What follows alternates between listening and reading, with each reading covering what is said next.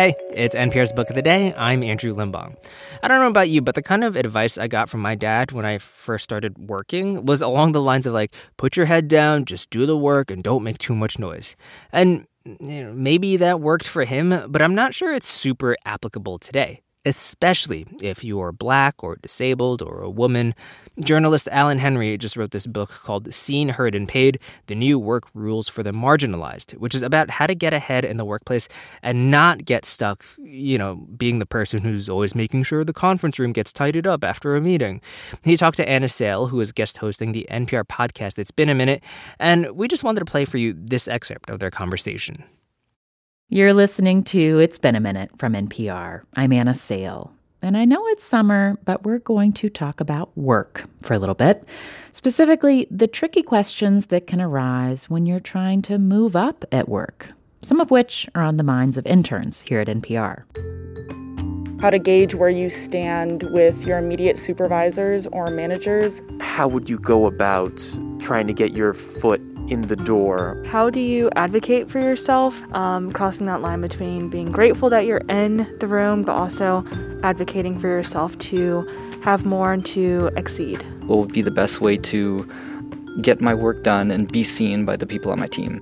Questions like these come up for most everyone filling out a time card, but they take on added significance and stress for Black and brown workers, queer workers, disabled workers, or anyone marginalized. So much of my career has been writing things where I solve a problem that I've had myself and then present that solution to other people. So hopefully if they stumble into a similar situation, then they will be able to find their way out without having to go through what I went through. That's Alan Henry. He identifies as Black and queer. He's an editor at Wired and the author of Seen, Heard, and Paid, The New Work Rules for the Marginalized. So this book is a pep talk for people from marginalized backgrounds in the workplace. Yeah. And I felt like the most provocative tip in it was, this isn't just about doing a good job at work. This Mm-mm. is about prioritizing the work that's going to get you noticed, get Absolutely. you advanced, make sure you don't waste time doing the stuff that can be called office housekeeping. Yeah. Um, in other words, it's not about working for them, the company, it's about making work work for you. Mm-hmm. And what felt provocative to me about that is, you know, I came of age at a time where, you know, you show up, you pay your dues, and right. that's how you're going to rise. Why isn't that your advice? The concept of paying your dues has changed so much over the years, right? I mean, we don't have work environments where that social contract really holds anymore, where you come in and you do good work and you were recognized for the work that you do. And also, to boot, I feel like that marginalized workers specifically don't get the privilege of recognition from the people who lead them, ostensibly, mostly because the people who lead them are usually privileged people. They're usually white, cis, heterosexual men who reward some things more than others, and they don't acknowledge the social baggage that the people that they lead bring to the workplace with them. Or their own social baggage. Or their own social baggage, for that matter, yeah. So it's so challenging because, to me, I've seen so many people, and this is unique to the book because I thought it was just me at first, but mm. then as I was writing it, I uncovered this world of research that points out that women specifically, but also explicitly women of color, tend to get the office housework, right? The stuff that is necessary for a team to thrive, but it's not the stuff that is, oh yeah, you put it on your resume because that's a real big win that I got. And that means that they tend to stay in those roles where they're doing office housework all the time. And somebody else gets the glory work. They get the work that puts their name on the front of a trade publication, or they get to go to a conference and do a presentation. You know, I thought about that. I'm a white woman. I'm a woman mm. in journalism, and I have long been wary of becoming the go-to note taker. Like, I know mm-hmm. how that can happen for women yep. in the workplace. So if we're following your advice from the book about being reluctant to take on that busy work that's mm-hmm. not going to serve us individually, professionally, yeah. what do you say back to the boss when they give you that assignment? I mean, this is my easy way out. Sure, I'll take notes this time, but next time, can somebody else do it? Or maybe let's start a round robin. I'll take notes this time, and then Jim will take notes next time, and then Bill will take notes after that. You know, so you come kind of armed with a solution that uh, your manager, your boss, and other people in the room can't really dispute. It's kind of like outplaying them. Mm-hmm. It's coming with a solution and also saying, I'm noticing what you did there. Uh-huh. Yeah. You, and, and you're right, you can't look around at examples of what's working for all of your colleagues in a workplace. The sentence you have is, just because it worked for your white colleagues, don't assume it will work for your B I P O C self. That's you have right. to figure out, it worked for them. Is that going to work for me and my body? That lesson was tough, because the very specific lesson was, um, at Lifehacker, I used to write about time boxing, right? This concept of blocking off parts of your calendar for deep work. So between eight and eleven, blocked off my calendar. No one booked me for a meeting because that's when I'm responding to emails. And one of my peers had uh, no meeting Tuesdays. He blocked his whole Tuesday off to focus on the work that he needed to do. Everybody respected that. Everybody understood that was fine. I tried that. I blocked off a no meeting Thursdays. People just booked over me. And then mm. I found myself in the position of having to explain why I had control over my own schedule. For me, I have to worry about people thinking I'm lazy. I have to worry about people thinking I'm not fun to work with, or I'm not good to work with, or I don't, I'm difficult. It's just, it's a complete different dichotomy for like a white coworker versus a B I P O C person versus a disabled person versus an L G B T Q person in the workplace. They all, all of us have this baggage that we carry with us that we have to address when we try to do our jobs. And that's an extra job on top of the work we do. And when you become sort of aligned with your boss, you write, that means your boss is looking for opportunities for you. If your priorities are aligned with your boss's priorities, you're more likely to rise in the workplace. Absolutely. But I want to ask you about when you take the opposite approach, mm-hmm. which is looking around at the people at your level and saying, we ought to organize in opposition with management.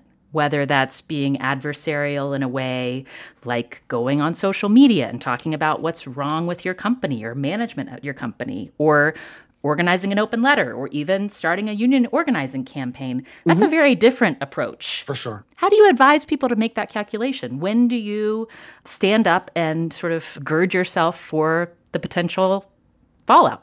Yeah, that's a great question, because it speaks to something that's really important to me in workplaces, and advice I give managers even is to look out for, what level of psychological safety do you have in your workplace? Mm.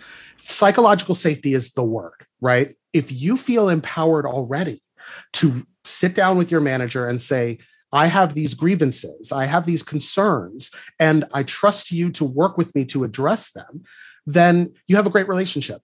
But at the same time, if you do not have that psychological safety at all, that's when it becomes time to rally the troops, right? To get other people with whom you share concerns to get together and come to the table with management, or in opposition to management, and say, these are our concerns and we really want you to address them. And a lot of it has to do in the individual level on how much energy do you want to give this workplace? Right? Hmm.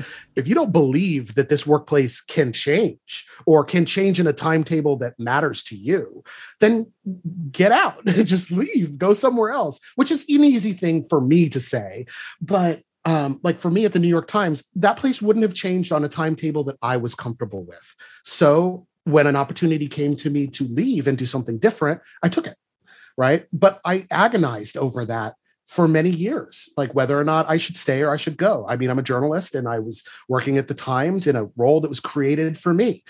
I should be at the peak of my career, right? I should be happy. And if I couldn't make this work, what does that say about me? Hmm. And ultimately, it took connecting with other people who reminded me that, no, this is systemic. No, it's not just you. And no, this happens in lots of places, for me to say, no, okay, maybe it's not just me. Maybe it's the environment. Those relationships are helped you see it wasn't you. Exactly. I want to ask you about a few scripts that you recommend. One is when a boss comes to you with something that you don't want to do, but you want to make sure mm-hmm. they come to you again with other opportunities. What do you say? Ah, no and or no but.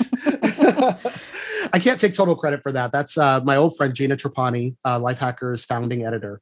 She wrote a great article way, way, way long ago about saying no and the importance of saying no. And then I piggybacked on that with an article on how to say no without ruining your career. The key there, because it's so easy. It's so easy to say no and ruin your career. But it's key to be able to tell your manager that, no, I don't necessarily have time for this right now because I'm working on all these other things that you may or may not be aware of. And we've all had managers in the past who know that we're doing work, but they don't know what we do. Particularly with remote work. Yeah, absolutely. And they may know you're online in Slack, but they don't know what you're doing, you know? So like, I find it very important uh, to be able to tell a manager in many, as many different ways as possible, here's what's on my plate right now. In order for me to do that thing that you want me to do, I need to be able to back burner something else or take something off my plate and give it to someone else. And that's that kind of solutions forward amenability that you can bring to a manager and say, I'm not really saying no, but what I am saying is I'm overworked and I would really love it if you would help me prioritize my work, which is also, by the way, is your job as my manager. I want to ask you about getting paid, Alan. Yeah. You give the guidance that you're not going to get paid. You might not get paid what you're worth unless you know what other people are getting paid. For sure. How do you start that conversation? What is that first line in the email or the first sentence you say on a phone call? How do you ask people how much money they're making? I feel like the conversation to this has shifted a bit away from how awkward it would be to be like, how much do you make in this role? Um, I think a lot of discovery still happens in those informal networks, right? Over drinks, yes. Over drinks, over ice cream or something like that, you know. Um, but I do think that we're in a place now where more people are talking about what a role is worth. And instead of asking a person, how much do you make? I find that it's really important to say, how much does this role make? And then asking other people, how much do you make in a similar role? Right? Because then what you do is you get a kind of range that you then can aim for the top of. And then if you have to negotiate, work your way down. But um, unfortunately, as much as everybody's talking about salary transparency right now, I think that until it's not marginalized folks who have to lead that conversation, we're still going to be in a position where it's just uncomfortable to ask. Um, so yeah, you definitely have to make room and make friends to make room for drinks, to ask them, uh, honestly, how mm-hmm. much is this job worth? Not just, not just uncomfortable, risky. Risky, extremely risky. Yeah. Uh, what would be the advice that you give white people in a workplace around salary ah, transparency? Tell people what you make. Uh, and I mean, informally, right? And also kind of, you know, when you leave a job, I find a lot of people have been doing this on Twitter, which I love. Hey, today's my last day at X institution. They're probably going to hire for my role. This is what I made based on the experience I have. And then another another reader can say, well, okay, this person had ten years experience. I have seven years experience, so I probably can't make as much as they did, but maybe I can ask for it and see what they're offering me. Just those kinds mm-hmm. of things are really helpful. Taking on the onus of creating the psychological safety if you are a person not from a marginalized Absolutely. Identity in the workplace. Alan, thank you so much for this book. Reading it, I thought... Yeah. I want to hand this to every person I work with. Please do. I hope, I hope you do. I hope everybody else does. Thanks again to Alan Henry. His new book is called Seen, Heard, and Paid: The New Work Rules for the Marginalized. It's out now.